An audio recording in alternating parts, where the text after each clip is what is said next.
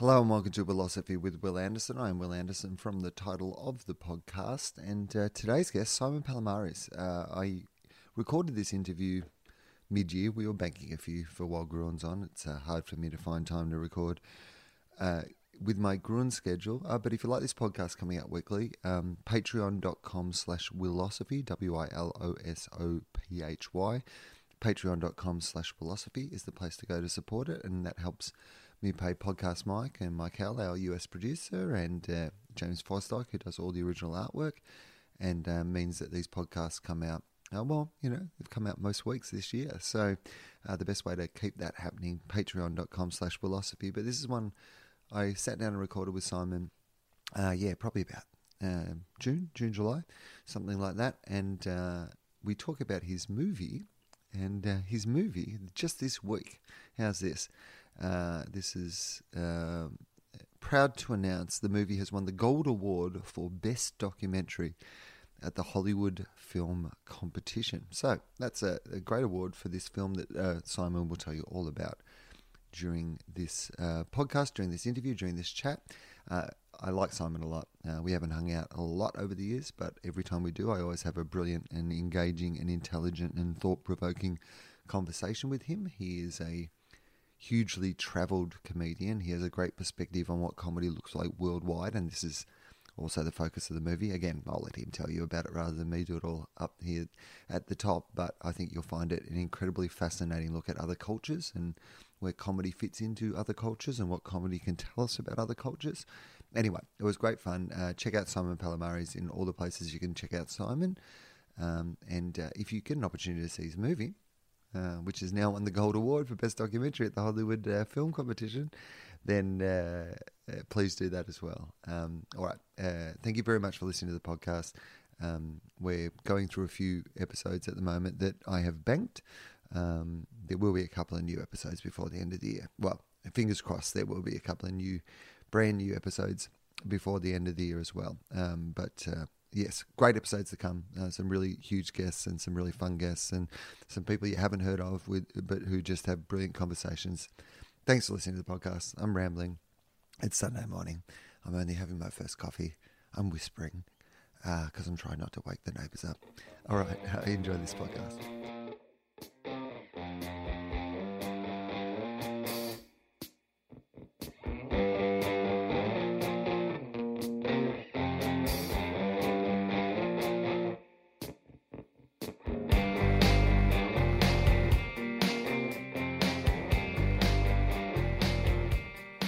Hello and welcome to Philosophy with Will Anderson. I am Will Anderson from the title of the podcast, and this is how the podcast starts. I ask my guests who they are. So, who are you? Hi, my name is Simon Palomares. Hello, Simon Palomares. It's good to have you here. I haven't seen you in ages, so this is a, a very nice excuse to uh, catch up.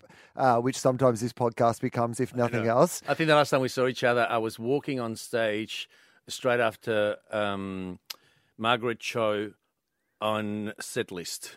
Yes, yes, that, is, that that would be it. Now, so okay, so for people who don't know what set list yes. is, let's uh, talk about that just for a second because set set list is this uh, American show. Well, uh, Troy Conrad was yes. the guy who came up with it.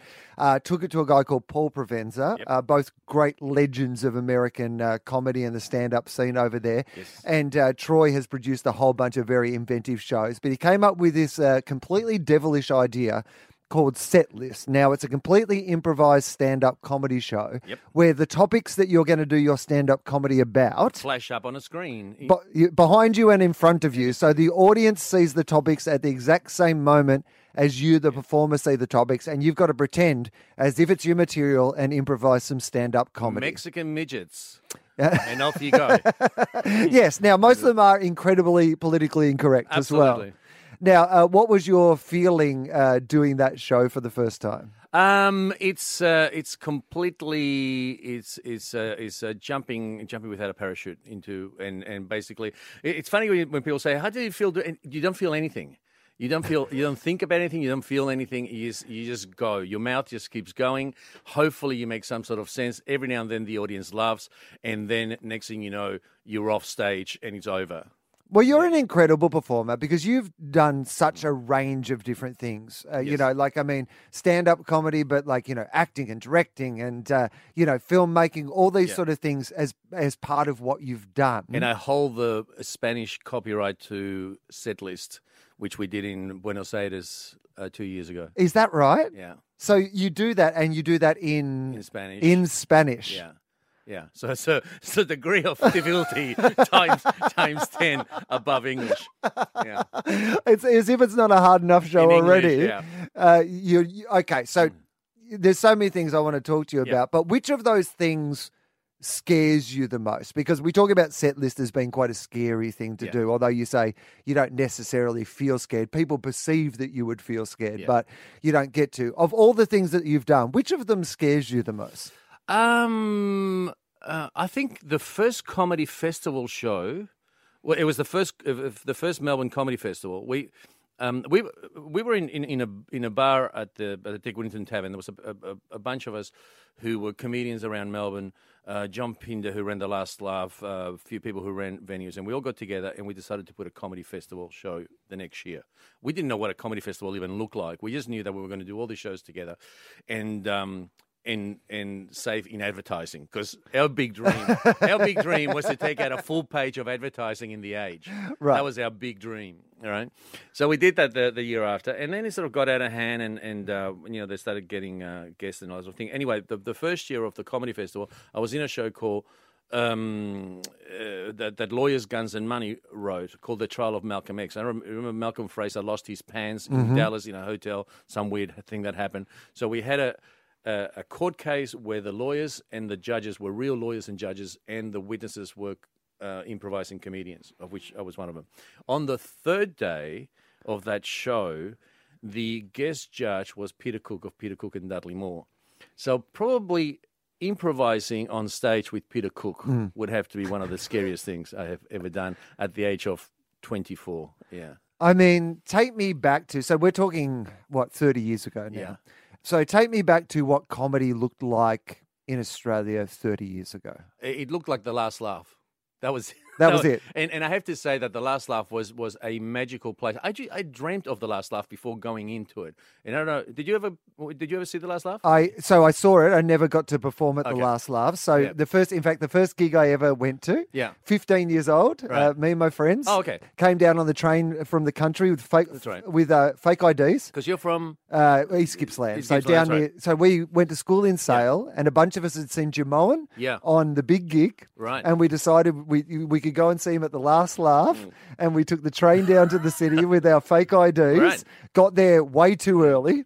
Uh, it turns out you didn't need a fake ID to get in the last laugh. Were pretty happy to let anybody who was willing to pay for a ticket into the last laugh. But you, you you remember opening those doors and seeing this magical thing that opened before you, right? I Yeah. mean, you, you were really transported into an, into another place. it was incredible. Yeah. Uh, I sort of had the same experience. Um, um, I grew up in Lygon Street in, in Melbourne, um, Spanish kid in the Housing Commission flats. Uh, didn't speak English till I was 10 when I got here. Um, so this would have been like probably six. So six years after that, right? Uh, somebody gave me a ticket to see uh, Reg Livermore, Betty Blockbuster Uh-huh. and that sort of blew my mind completely into what was possible on, on stage. I hadn't even really thought about about doing that. Um, so um, so basically, the whole dream was actually to to get a gig, a gig at La Joke and, and go from there. I know people hate those stories about about like I did one tryout and you know somebody saw me and all that sort of thing, but actually, George Kapiniaris and I did one tryout at the Last Laugh. And there was a guy in the audience who um, who had just uh, taken over the comedy cafe, Uh-huh. um, and uh, and he came up to us and said, said, "Would you guys have like like about an hour and a half of material?" And we just and we just looked at him and went, "Yeah, yeah, of course we do." And How uh, much did you actually have at that point? about 10, Yeah. 10, 10, nine good ones. And uh, but we were but we were we were at Rusden. We were we were student teachers, and we taught kids how to write plays. So we always had the knowledge that you could just write something if somebody asked for it. So. Um, so about two three months later, we opened up with uh, with uh, a comedy show at the last at the at the comedy cafe. We were downstairs. Upstairs was this uh, young group of upstarts from Canberra called the Doug Anthony All Stars. Oh yeah. Did just- they ever? go on to anything else? I don't know. so the both both both of us actually were like we were downstairs. They were upstairs for like something like seven or eight eight months. I think we did um, a Fringe festival together after that.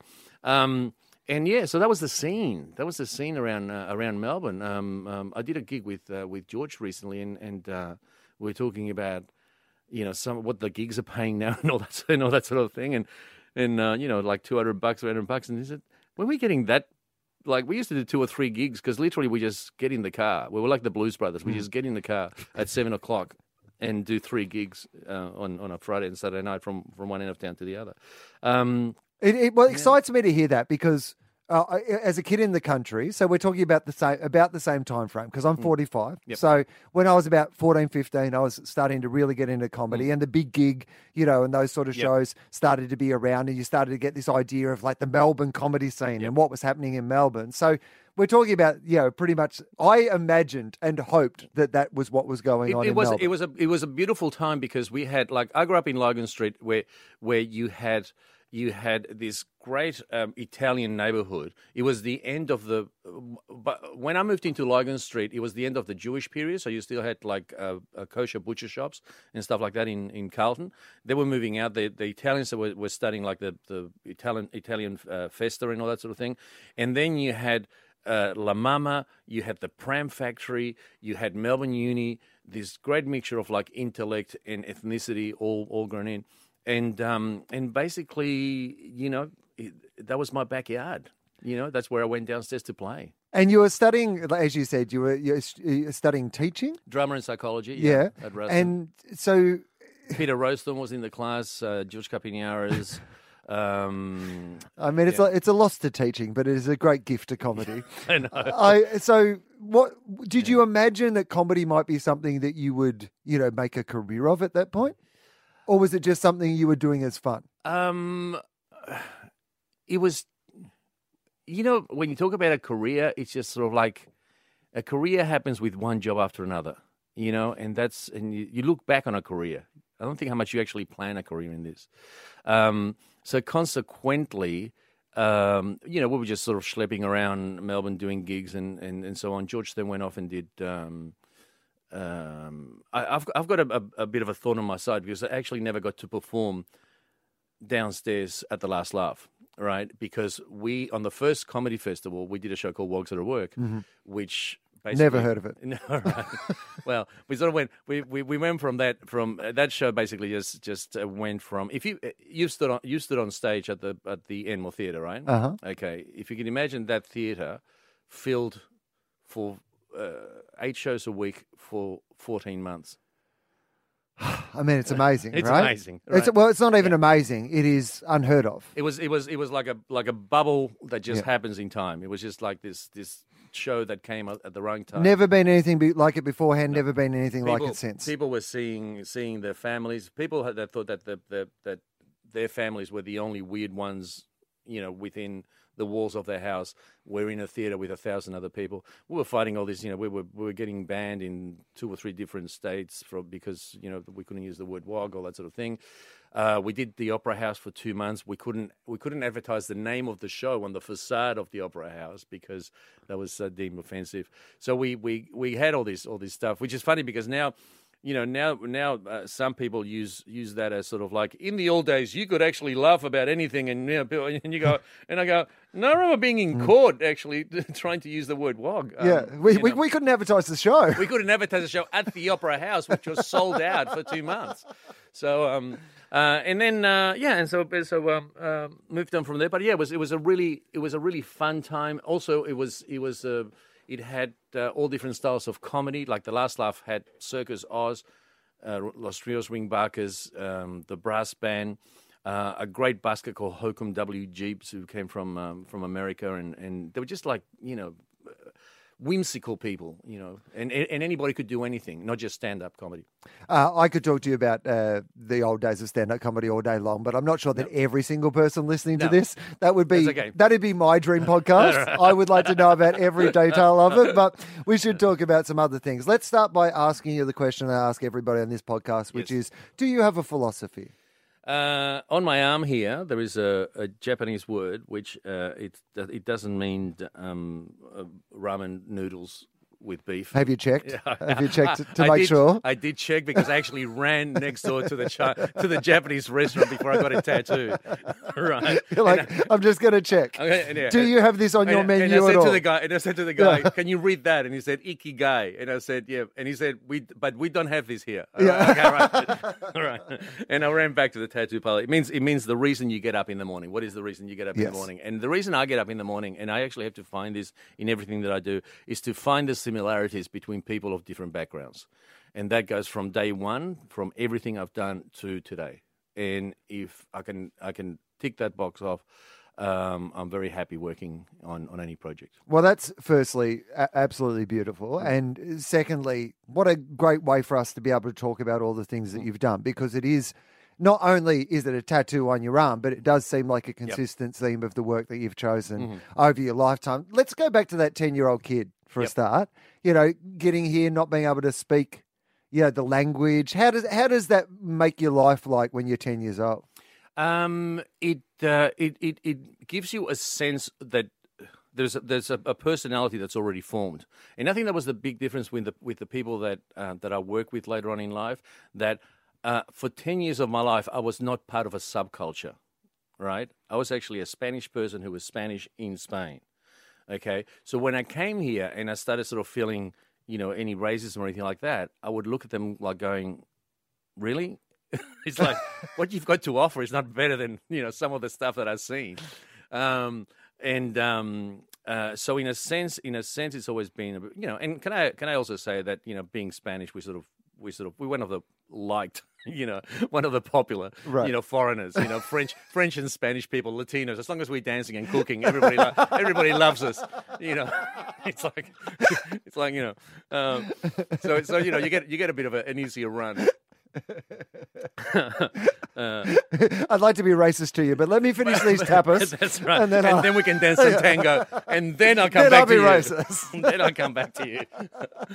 um, so you know, it's it's it's it's very different. Um, uh, you know, there, there are different levels of, of, Hmm. of what you what you end up getting. But also the other thing is like the people, like the Greeks, the Italians um, that I, that I, I grew up with. It's like they had been they had been born here and been part of, of a subculture all their lives, and that's a different that that gives you a different makeup as well. Okay. Okay, so uh, what's what's life look like for you at that point of your life, though? What you know, tell me about, like you know, why did why did your family come here in the first place? Like, what was the sort of dreams and aspirations? Uh, we came here for two years. Um, you know, forty-seven years later, sort of. Um, you know. Okay, so it wasn't here. a big plan of like you know we're moving to Australia no, forever. No, I'll, tell you. I'll tell you how the decision was made. And I told this. Um, I, I did it. I, I was the first Spanish comedian to be invited to the Montreal Comedy Festival. I think I ran into you in the street. You know, and over there. And uh, and I've and I've got another tattoo. We can go through all my tattoos actually. Because well, this would be a good one. It's Yeah. like a it's like memento, and is. we can just go through the tattoos, and that'll be the entire podcast. That's it. That's it. Um, so this tattoo means is uh, um, querer es poder, which means where there's a will, there's a way. Okay, and and the and because I was this, the first Spanish uh, comedian to be invited, and I did a show in in Spanglish to an audience of Spanish, um, Spanish Canadians. Uh, they all spoke English, Spanish, and French, all in the one room. So you could actually change from one language to the other uh, as you as you were performing. Um, and I told this story, which was uh, we had my parents had immigrated to Germany in the '60s, right? And I was actually born in Germany, but I was only there for like a, a few months. And then we we my my first ten years of my life was spent in, in Spain. One day, my father decided he wanted to immigrate again, so he went to the immigration office in Madrid, and there were three queues: one for Germany, one for Canada, and one for Australia. So he stood, he lined up for Canada, right? And the line was getting closer to the window, closer to the window, and then a friend of his came into the into the office and saw him there and said, "What are you doing here?" He said, "I'm I'm signing up to to go to Canada," and he goes, "You know how fucking cold Canada is." and with that, he changed cues to Australia. And I told that on stage in Canada, right? And everybody agreed that it was that cold. if you've been to Montreal in winter, you know it's that cold. and that's and that's how the decision was made. Right. Just, literally, just jump the queue to to go to another country. And what was high school like? So you've you've landed here pretty much to go into high school. Where did you, Um, where did you go to high school? I went to high school at University High in, Uh-huh. uh uh, here in, in Melbourne, which was, was actually uh, it had a fantastic music and uh, and theatre program. Uh, it was actually a, a pub, it's probably one of the best uh, public school public high schools in in, in Victoria, and uh, uh, so there was a, a, high level of. Um, it- it's funny because there were a lot of people, a lot of kids from Housing Commission flats who, because of the area, ended up going there, and a lot of them did very well um, coming out of there. A lot of um, uh, like, I mean, a lot of the young uh, Greek Italian kids that I went to school with ended up being restaurateurs and sort of names, and and actually, uh, you know, they they made a huge jump in their lives by going to that school. You know, coming from the backgrounds that they did. Um, often I find that people who you know decide that they want to be teachers, Yeah. uh, want to be teachers because there was a teacher in their life that inspired them. Was there one for you? A number of them, a number of them, and um, um, and I had uh, great Eng- uh, English teachers. Uh, a couple of them actually have joined, you know, uh, uh, friends on Facebook now. Actually, like you know, forty years later, and. Um, uh, so, so the, you know, the, there were a number of. There was a, a, a French teacher and and and a history teacher who was so he was so cool and so dark, and you know, he was he was the kind of guy. He was he would he would roll up roll up cigarettes and actually go outside and keep teaching the class from outside, so he could be smoking and looking at the class through the window. Right. Because he wasn't allowed to smoke inside the class, and we were we thought we were so cool, Mr. Mr. Andreo. Um, and uh, but you know he he basically like everything he said was like pearls of wisdom because you know we were so mesmerized mesmerized by him, and um, yeah, and from there um, uh, went to uh, weird thing was that uh, I. Uh, I, I grew up in an Italian neighborhood, went to a high school which was mainly Greek, and then I went to a drama college where I was the only European person there because the, this, it was all like you know um, Anglo kids. Uh, uh, at that point, I sort of I started traveling. When I finished high school, I sort of went out of, of Melbourne and, and went to a few places. I was really quite surprised how Anglo the rest of the country was. Right. Quite frankly, yeah. I really, I really expected the rest of the country to sort of like have, have a bit of, as much colour as as, As Lygon Street in Lygon Carlton. Street. and it wasn't. It was like, you know, I'd go to places going, where are the ethnic people here? I'm scared. I'm they're all in scared. Lygon Street in. Carlton. I don't know what you're talking about. It, it was scary to see so many people that looked the same. How did you? How were you accepted by people once you got out of that community? Though, did you find that you? Because you are. A, I, I mean, I don't know what you were like back then. I've always found you to be an incredibly warm and open Yeah. person. Like, uh you know, in the time I've known you. But w- did was it the same back then? Did you find that you were embraced by people, or did you suddenly encounter, you know, sort of? No, we, we were sort of like the, the thing is, um, um, it was sort of like a bit of a bit exotic in that in that sense, and and um, um, so we made you know very good friends in in um, in uh, uh, at college when we were uh, studying um, drama and psychology, and you know, and there were people who were very talented and. Um, you know, to be in the same class with uh, with Peter Rowsthorn and, and, and George Kapiniaris and so on, you know, it was it was just of a, really nice. Um, Rachel Griffith, I think, was there a couple of years after that. You know, um, it was it was actually a very chill because we went there to be actors. You see, we were there to be teachers. It's not like you you go to NIDA and you go to um, um, VCA and you do three years of drama and then you do a showcase and you get an agent and you go away and you wait for the phone to ring. And I think that's one of the biggest differences is that is that we always knew that we had the power to create because we taught people to create and to put shows together. So whenever somebody said, "Oh, we need to write a show about," you know, something, you know, making a podcast, then you just you just do it.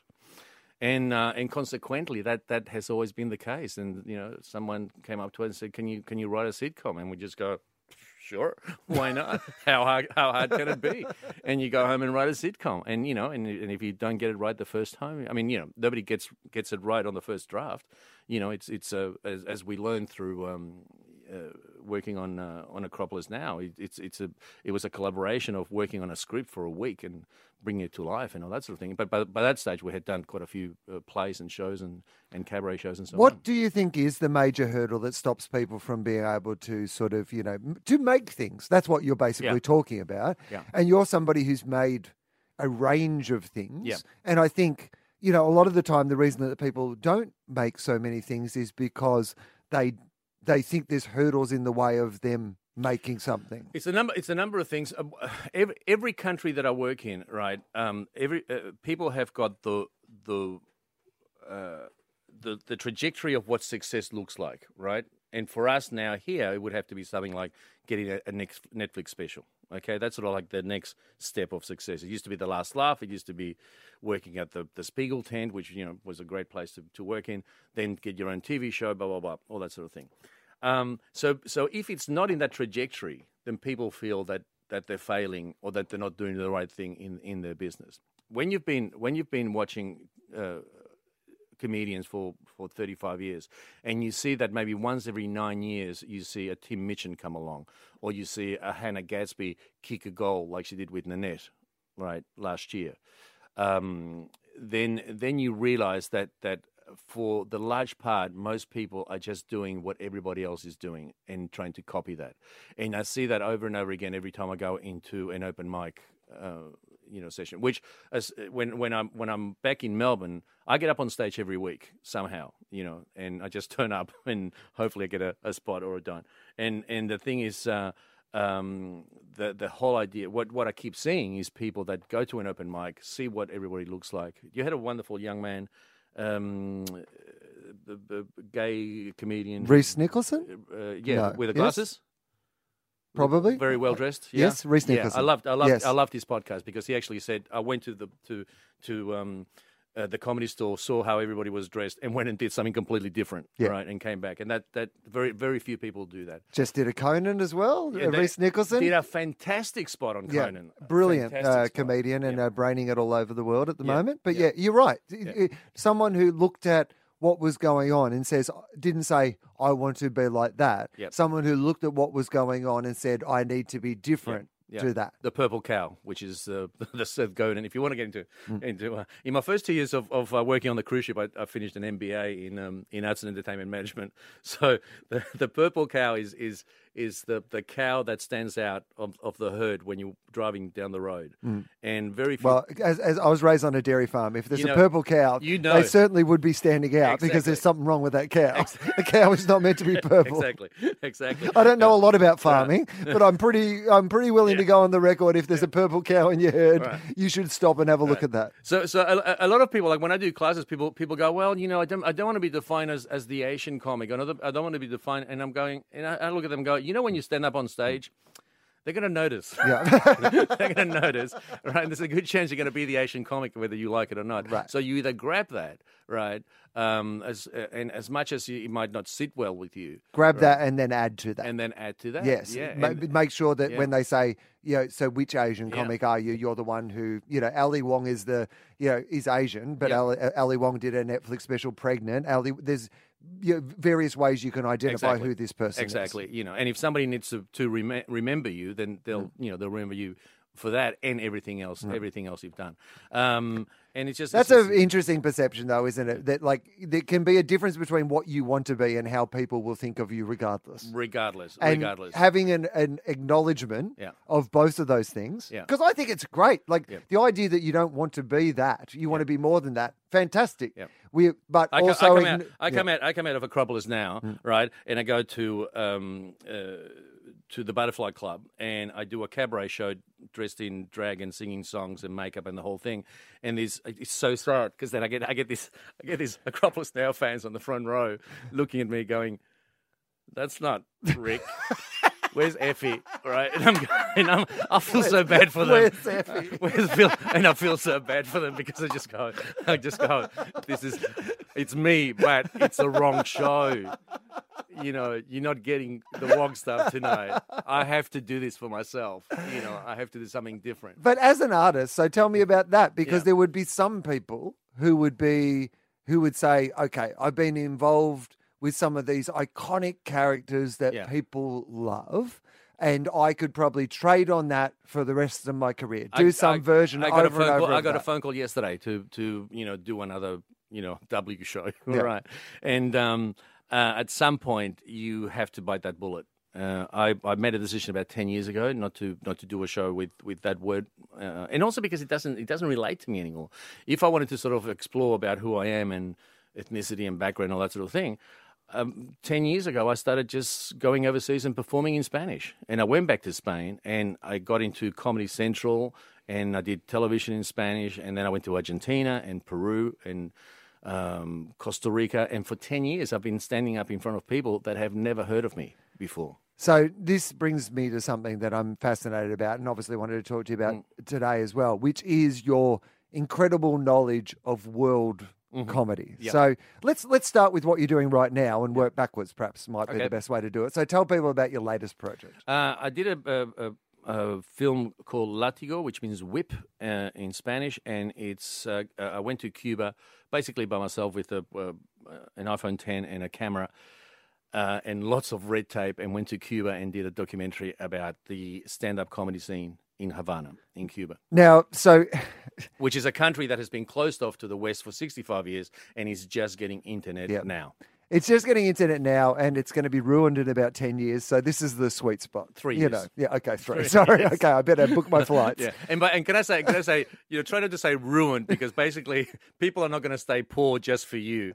All right. No, forever. I, I mean ruined. I, when I say ruined, I mean more by the commercial. You can see the Oh, yeah. the old what it was Yep. is is going to be no longer, and you absolutely that's a good thing to uh, pick me up on because that is such a privileged way of looking at a. You're like, oh, it's, it's going to lose all that delightful poverty. And, You and- know? and I've said that. And I've said that to Cubans. Say, you, Yeah. how do you feel when, when, when tourists say, you know, I've got to get there before Cuban is ruined, and, and they say Cuban is ruined. Yeah. That's why they come here. Yeah, You know, they come to enjoy the ruins. that's right. and They they, come- don't want us to. They Yeah, don't, want, they don't want us to improve our lifestyle Yeah. because you know then, then it won't be that, that human zoo type of experience. That is actually an incredible point to make and a good point to make from like it is. It's a perspective thing because when I say that and I I said that because I actually have had that thought many times. Uh, you know, I also say I should go to the Great Barrier Reef before it's ruined. Sure. It is actually going to get ruined. I can still say it for that. Yeah. I shouldn't say it for Cuba.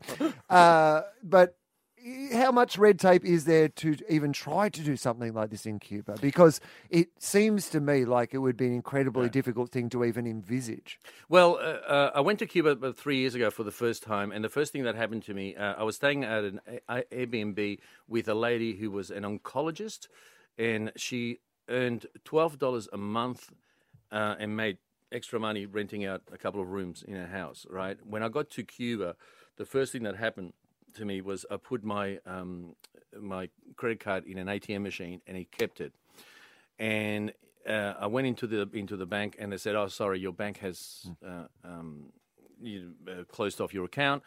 Uh, you have to call them." Now, my phone didn't work in Cuba, uh, so I had no way of calling all that sort of thing. Then I went to my head started sort of raising to work out what I was going to do because I had no money, and I went to a, a Western Union office, and this massive, tall black lady with huge hair and long nails out to here said, "Don't worry, you know everything. Everything is sorted in Cuba. Don't worry about it." And I go, "Okay." And I said, "Okay, well, I'm trying to get somebody to send me money from Australia." And she goes, "Oh, Australia. Hang on, let me check." And she gave me and she gave me a list of the countries that could send money and the ones that couldn't. And I was holding in my hand the embargo, a list of the embargo of the countries that deal with Cuba and the countries that don't. Um, so you know, United States, Australia, all the you know they're all top of the list. And uh, and then I'm, looking down. I'm going Peru, Peru. I, I think I know someone in Peru. I've got a cousin. I've got cousins in Spain and that sort of thing. Anyway, for so for six or seven days, I literally walked around with no money. The lady who owned um, twelve dollars a month basically fed me for every night. You know, gave me gave me a hot meal. Uh, and eventually, and this is me speaking Spanish. I, I, I'd hate to think what it would happen if it was, you know, somebody a tourist who didn't speak Spanish trying to work this out. So I realized that that you know, um, internet. I, I sent she she had internet at home because she was a doctor, so she let me have five minutes of her twenty five hours a month that she was allowed to have. So she she gave me five minutes, and I sent a message to all my friends saying, I'm stuck in Cuba. I haven't got any money. Blah blah blah. You know, can you can you help me out? Right. The next day, she gives me another five minutes to check my uh, my Facebook and, and, and my emails. I've got nothing from Mm. anybody, any of my friends and family, because it doesn't matter how you write that message. It sounds like a hack. It sounds like a Nigerian like a scam. I would, sounds like I a- would be like, Absolutely. Oh, oh, Simon, you've been. Ha-. That would be the only That thing that. I would send you Everybody- a message. So everybody Yeah. trashed it. Everybody trashed it. I'm not clicking on this Right. link. No. Sure, you're in Cuba Sure. with no Yeah, money. right. Yeah, I'll get straight to Yeah. a Western Union just after I get my payment from that Nigerian princess. That's right.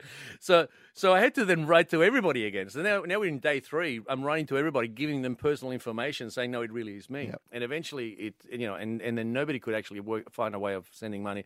Eventually, and this went on. So for for a week, I was actually walking around Havana with no money, uh, no way of getting around. Uh, and just took thousands of photos. And I kept walking past comedy shows, right? And I'm going, what on earth are these people laughing about? And made a point to actually come back and get some money and thank the, the, the lady that was that I was staying with because you know she was just amazing, uh, uh, you know, taking care of me um, for that whole week. And uh, and then when I went back, I, I, I went to see some comedy shows. Um, took a lot of cash with me to make sure that you know I, um, um, um, it wasn't going to happen again. And uh, and then the third time I went was when I went through the embassies and said I want to do a documentary on on comedians. Um, they gave me a production company that I have to work with. The producer there basically said I have to be with you all the time when you're filming, uh, which was actually great because he he actually knew everybody. We got we got um, uh, access to all the comedians, all the television shows, all the sitcoms, and, and so on in, in, in Cuba, and you know, and they were very open about what they could talk and couldn't talk about, and and um, and the reason it's called Latigo is because there's a very famous phrase by um, Jose Marti, who's a, a Cuban poet, who says, who says humor and satire uh, to society is like a whip with jingle bells on the tip, right?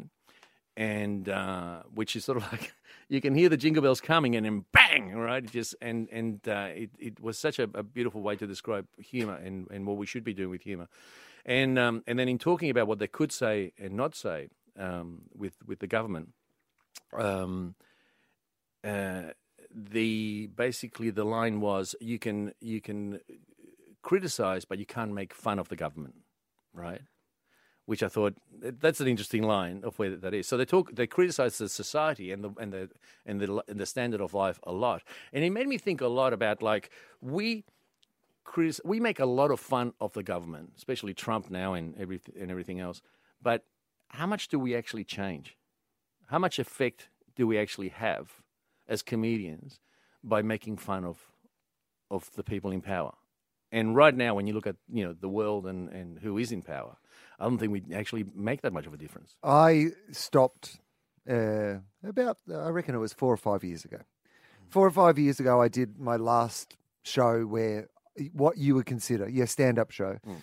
that where I where I made fun of, you know, the people, Yeah, you know, you know, any traits of the people who were in charge. yeah, And I decided, and it was around probably around you know that Trump era kind of was the nail in the coffin. But the, I, I, in my head, I very much had this revelation that you know that you've been talking about in this, which is you're doing nothing talking about the people, making fun of the people. Yep. You know, you've got to be talking about the society and you know what the things that these people say and do and how it affects society that's what you've actually got to be talking about Yeah. you can't be talking about the people in some ways if you're making fun of the people Mm. it's a distraction from what the people are saying and what the people are doing The first ten years of my life were spent in in a in a dictatorship, right? The Franco dictatorship, where you weren't allowed to to make fun of anything to do with the government, right?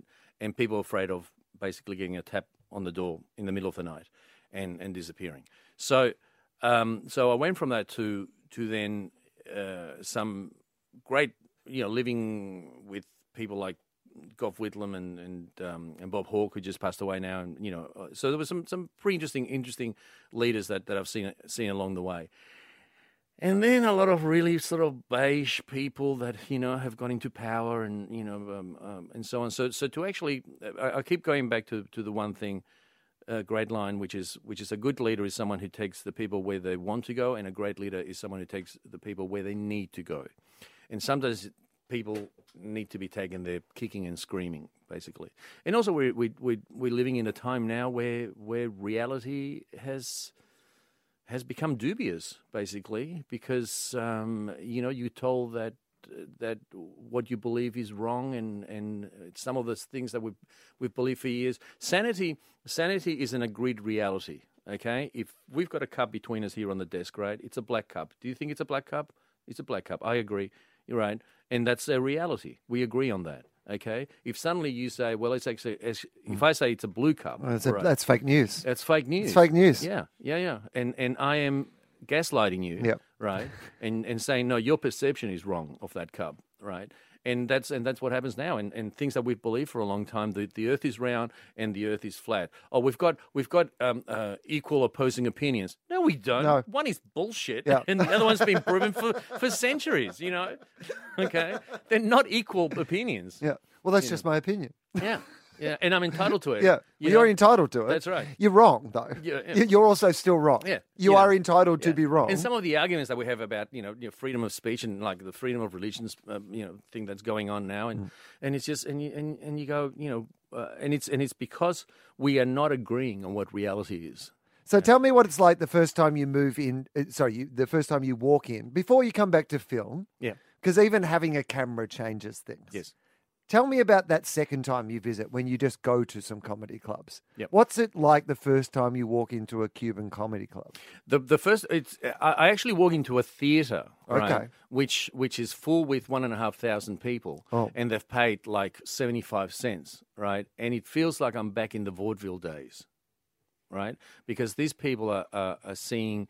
Um, you know, five or six comedians who are talking about, you know, life in Cuba, com, you know, complaining about everything, um, and uh, they, uh, you know, the the the feel of life uh, watching something that it, it, it, it affects them completely is just so immediate that that the the feel of, of the room is just is just electric. Okay, and this happens every Thursday night at the aptly named um, Theatre America. Okay, all right, not to be not to be confused with the Karl Marx Theatre down the road.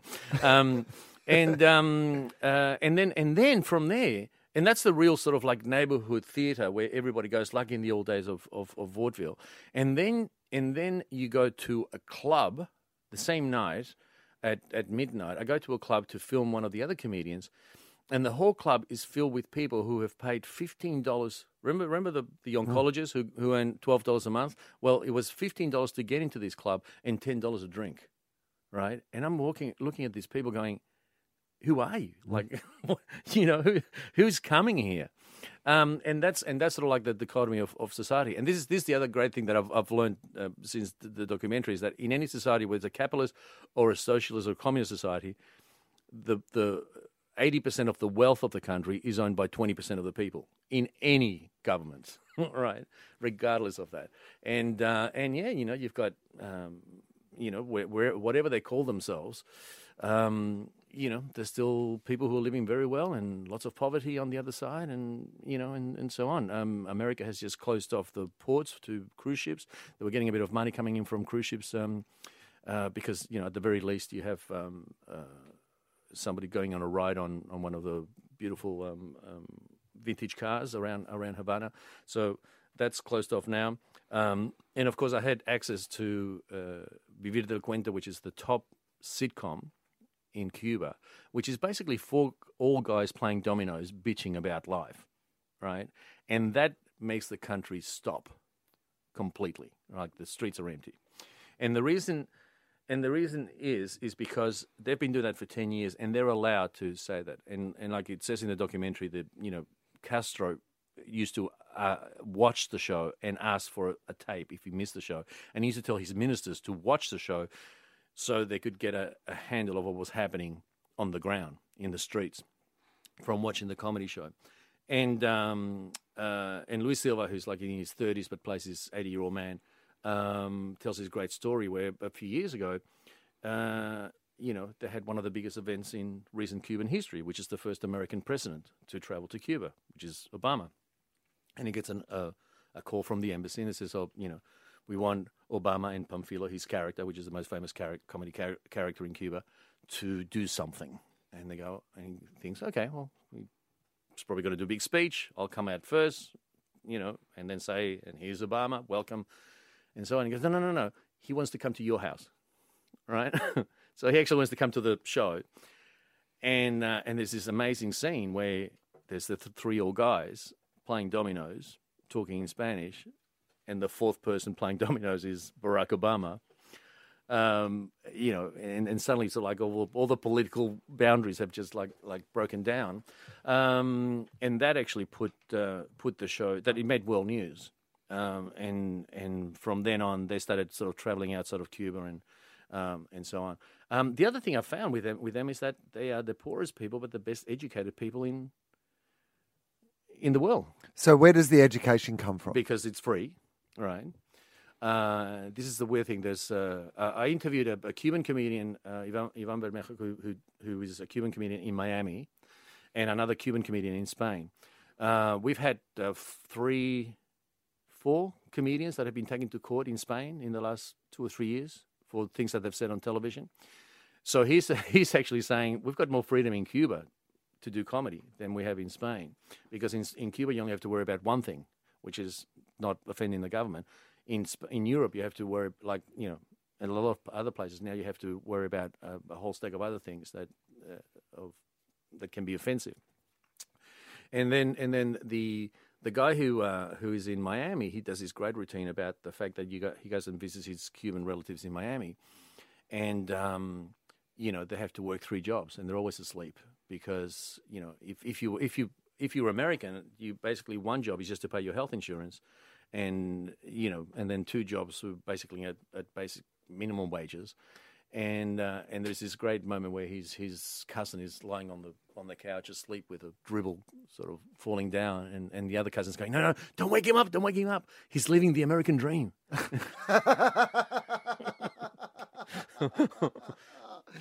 That perspective is incredibly interesting, though, Mm. because it, goes back to that idea of what we were talking about before about the blue and black cup, which Yes. is the idea that you know the the message has become also so pers- pervasive Yeah.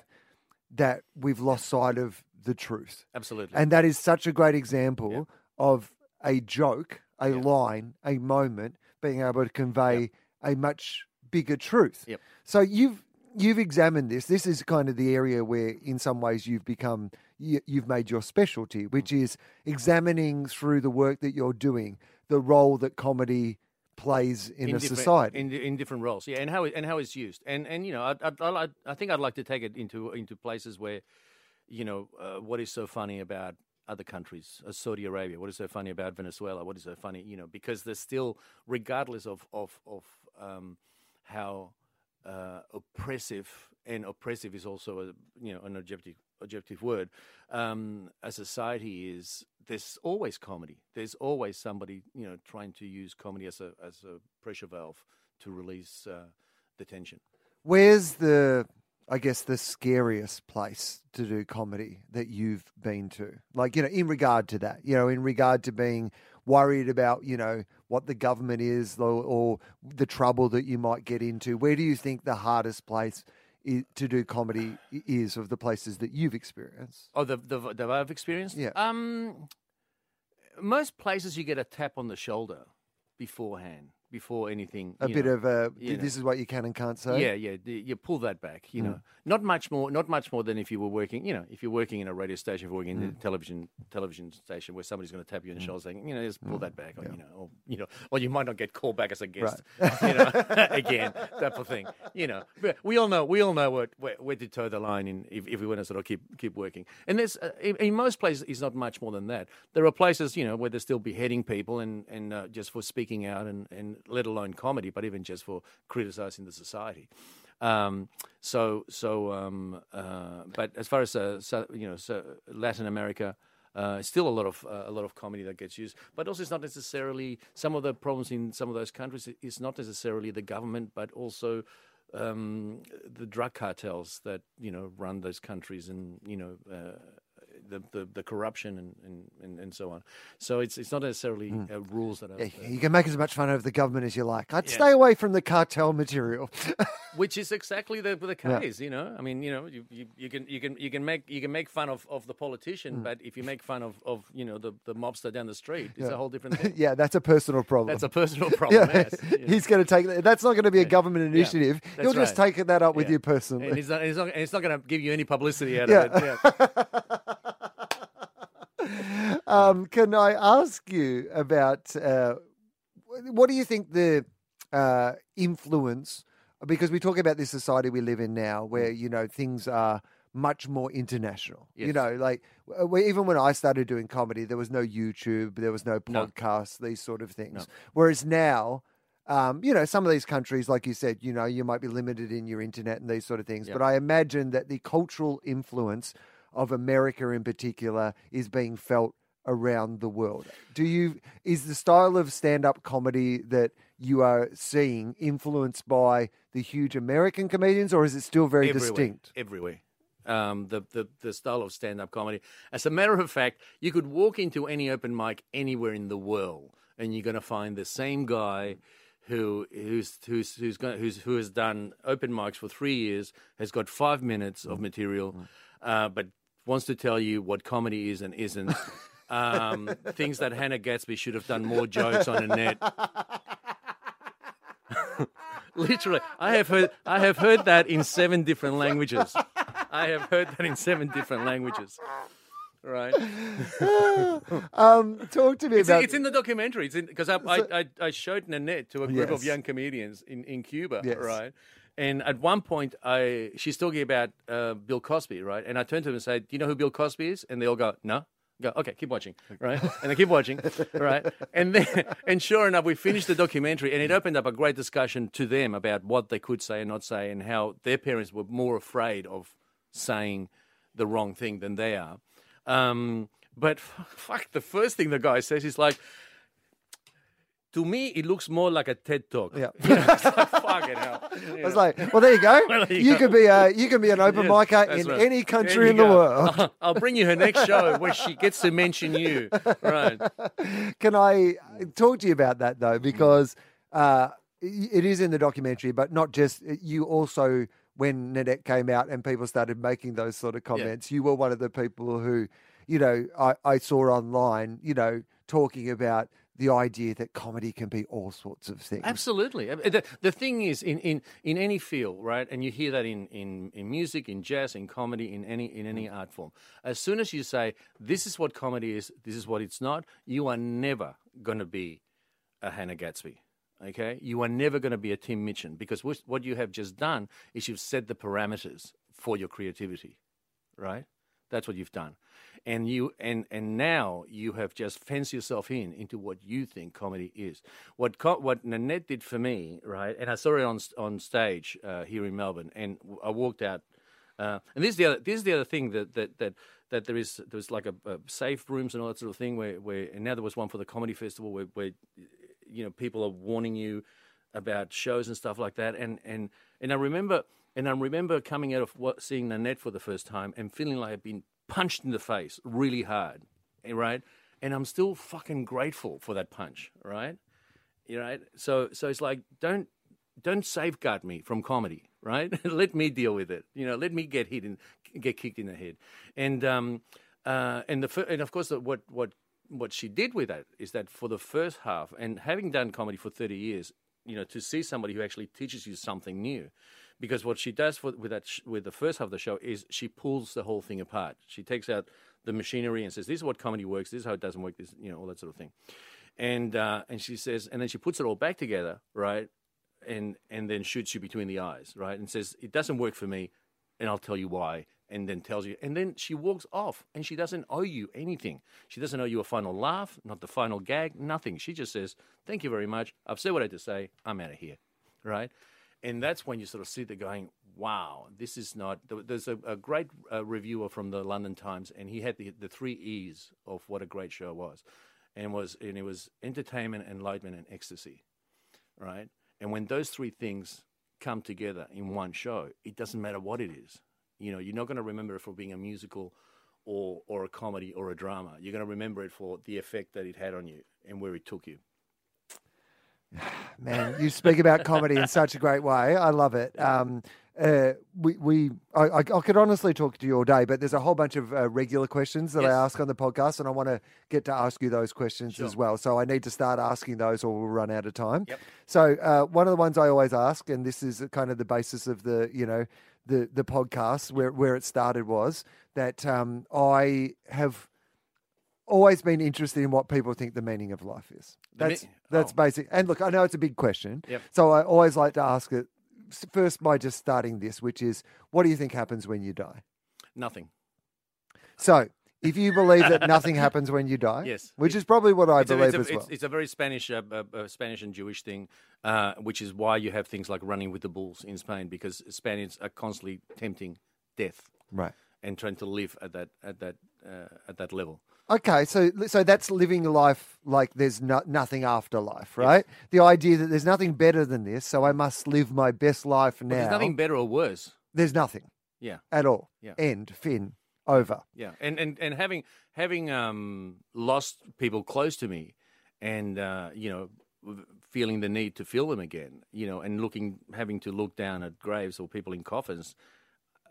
I- get that. I still get that feeling that it's over, Red Rover. It's like, no, it just, you know, So then, okay. So if that is the case, if if the, if nothing happens after you die, well, if you believe that nothing happens you, after you, you, die, you live on you live on through the people that know you. Yeah. yeah, through the memories of others, Yes. you know, as Keanu Reeves famously said, "Those who love you will miss you." And- dude. yeah. so, however, Mhm. Um, so then how does that inform the way you live your life? I guess is the follow up question. Um, try to make the most uh, uh, as I can. Try not try not to not not to be bored and and and not to be. I've always had a thing about. I've never been afraid of losing a job, of walking away from a job, um, and consequently, Why do you think that is? um, I think it's because going back to the whole Rusden thing of of having the knowledge that you can create something else. Um, so I I walked away from you know Acropolis now at the at the height of it. You know I didn't like the way the show was going. Um, and no, I have I haven't been probably as well known as some of my, my, my peers, but fuck, I've had a great time, like a really good time. And for the last seven years, when um, um, you know, I got a phone call one one day to go and work on a on a cruise ship, um, and you know, I work through an agency in, in Miami now. They just send me around the world, and also, can I say that that that that job actually ticks off the same thing of of finding the similarities between people because every week I perform to about 2,000 people from all different countries Americans, Canadians, Australians, British, all in the one room. And so how- Never, we never de- get that on land. So yes, so the, the cruise ship thing is fascinating to me Yeah. because it terrifies me because I just don't want to be stuck with my audience. That's the That's thing right. that that's the thing that terrifies me. Yes. Not the shows. The No, no. shows seem fantastic. no. Running into my audience at the buffet breakfast uh, terrifies me. Well, what. I do, my trick is I actually finish the show mm. with "Don't talk to me." if you see me around the ship, don't talk to me because I don't want that 95-year-old lady in the buffet coming up to me when I'm sitting next to a family that hasn't seen the show the last night, walking past, going, "You were great last night," and walk. limping off. Like, that's why she's limping. So tell me this: um, when you do have to perform to all those people from different worlds and different Yep. perspectives, what do you, where do you find the universal universality of experience to make them all laugh together? Um, in in the themes that we all share, um, families, parents, kids, um, uh, the way we look at the way we look at life, the way the way we look look at each other, um, and um, um, you know, it's it's actually quite a trick to actually be able to perform to an audience that size of, of people with all different things. I mean, when I talk about my my Spanish parents and, and you know my kids and my teenage kids and, and, and so on, and you have a black couple from Alabama coming up to you at the end of the show going, you know, it's like you were in my house. And you go, wow, okay. So, you know, we've made a connection. Do you find in those moments that, and and this is the one of the great things that I always love about stand up comedy, and you know, look, this may be overthinking Mm. the role of stand-up comedy, but I think if I'm ever going to talk to somebody who probably is sympathetic to the ideas that I have, you're probably the guy Mm-hmm. from what you've done and the work that you've done. Is the thing that I love most, that I always come back to about stand-up, and why I love it is you take a room full of people who may never ever get along in any other way. Yeah. in the rest of their life, or maybe never even run into each other in the rest of their life, Mm. and then in that moment, just for that hour, they together. all share this experience Yeah. and they laugh at the same jokes and they're in the same moment and they do it all together and then they just go off and they they may never know that they were there together in that I, I, I. Remember ostentation, uh, Austen Tayshus looking down at me because you know he's like six foot eight, whatever it is, and you know, and, and going, Simon, mate, Simon, Simon, mate, mate. I'm into confrontation. I'm into conflict. I'm into, co-. and I, I remember looking up at him, going, "Why? yeah. Why? What's the point? Isn't there enough in the world? You know, you know. I'd rather, you know, I'd rather, I'd rather go into a room and just have a good time with people. You know, about some of the stupid shit that we do. I feel like we've probably covered it in what you're saying, but do you have a philosophy for your comedy? What it is that you are trying to achieve every time when you walk out on stage? um, to to uh, find find the, the common thread with everybody. Uh, okay, so we've covered off what happens when you die. Uh, we've covered off. Uh, well, here's Uh, what. I'm doing a show next year at the comedy festival called The Dash, so which goes with with the, your question. And the Dash is about is about you know in, on a on a tombstone you've got the year of birth. Oh, yes. and you, then you've got the year of death, and in between those two dates there's a dash. Dash. It's what do you do with that. I love it. I love it. So, uh, what do you hope that people say about you when you die? Like, if you know, if if someone could, if if people remember you, Yeah. what would you hope that they remember of you? I know it's a hard question to ask people, and it's hard to get somebody to say that about themselves. But Yeah. this is a safe space. You're allowed Let's to. have a group hug. If Um, if people have you know made it this far in, I always feel like it's a time where we can. What would you like? You know, like people to have think about you and knowing you and have watched you and you know having you as part of their lives. What would when they think of Simon? Yeah. What would you like them to be thinking? I I hope that they got from me the courage to do what they want to do with themselves. What's your greatest strength? Do you think? My greatest strength, um, perseverance. What's your greatest weakness? My greatest weakness, um, um, sometimes bluntness. Uh, I uh, diplomacy is not one of my big, one of my big things. I mean, people. I mean, I love, I love, I I love politics, but people go, "You should go into politics." I go, "I can't. I really cannot go into politics." I mean, it'd be a good it'd be a good week. It would be a good, yeah, it would be a Be a very entertaining You know, week. Some scandal would come up. There'll be a gerbil involved in there in my background somewhere, and it'll be all, all over. Um, but uh, um, yeah, it's just it's it's, it's just uh, uh, my. I think I think weakness is probably probably not finishing stuff. I've got two degrees which I never finish, and I think it's because it, I get I get to the point where I just go, I just go, I've got enough. Yeah. Uh, you know, I've got I've got. Uh, uh, I did an, an, an MBA in arts and entertainment management, which I ended up I ended up teaching um, at university because I love the idea that that artists take care of themselves financially. Right? Um, I, I really hate the the idea of of people um, uh, living in this sort of like artistic daydream that you know it's all about the music and you know and then they get to 40 or 50 and they're burned out and you know and they've got no money and all that sort of thing. And you go no it's not just about the music. It's also about um, you know being if, if you if you're using your, your your energy your artistic energy to worry about that pile of bills on the kitchen table which we've all been there. Um, then then you're not using that energy. So I do I do believe in people you know people taking care of themselves. And, and like I say to my kids, it's like it's like you know just pay the bills. They they work in cafes and restaurants, and they also play music and write and and and write their own stuff and all that sort of thing. But you know just take care of yourself. Did you have a philosophy of being a parent? Did, was there a, something that you felt was very important, you know, when it came to being a parent? Um, maintaining my sanity, especially through the through the teenage years. Um, I I've, I've got two beautiful sons who uh, they're, they're now. Uh, I, I still talk about my um, you know, them being teenagers and going through their emos. Emo stage and all that sort of thing. Yeah, right. You've got a very young guy in the room here laughing his head off.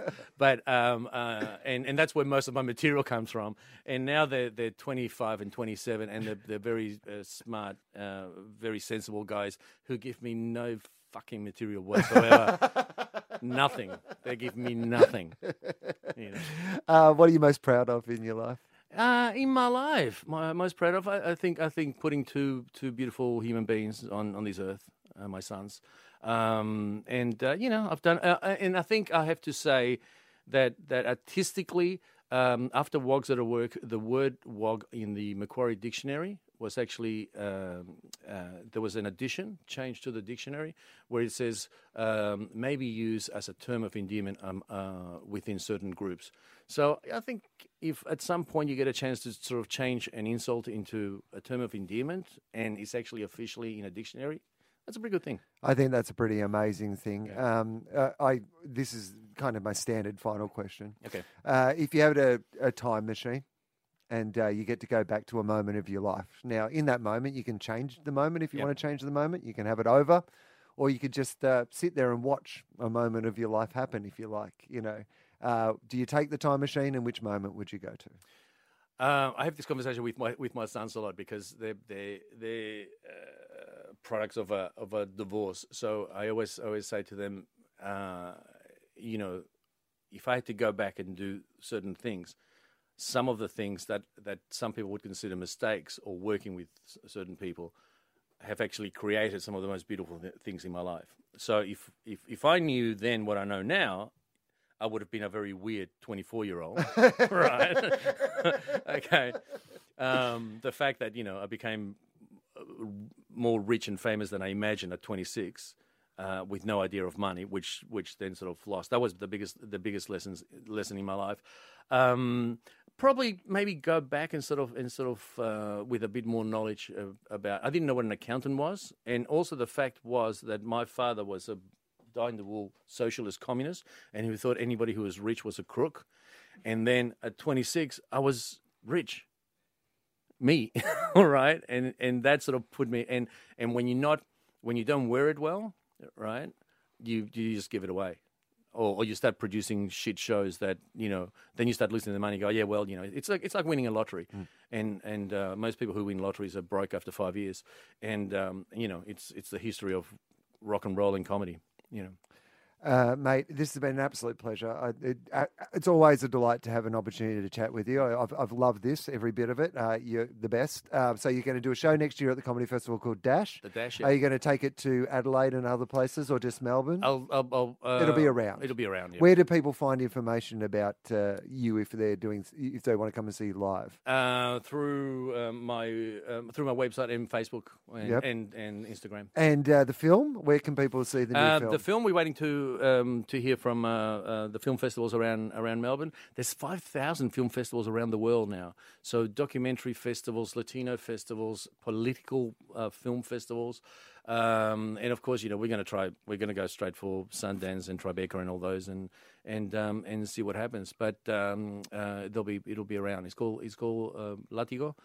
Uh, whip and um, um, you know we've got trailers around and all that sort of thing. So. And I don't always ask this because uh, I like you know I often my philosophy.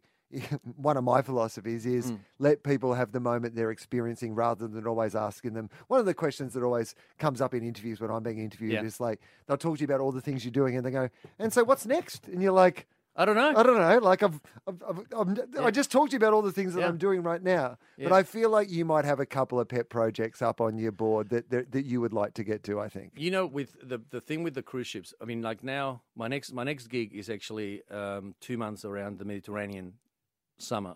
You know, doing shows in small luxury cruises. Sounds It's- terrible. It's, It it's sounds like a I- really hard time you're about to I have. know, I know, and I can't even write a comedy show about that because there's nothing tragic about it. It's actually an amazing gig. Yeah. All right, and they pay me in American dollars. And please, please, Scott Morrison, keep stuffing up the economy because you are making me rich. Um, Simon Palomares, this has been a pleasure, mate. Thank you so much. good to see you again, mate.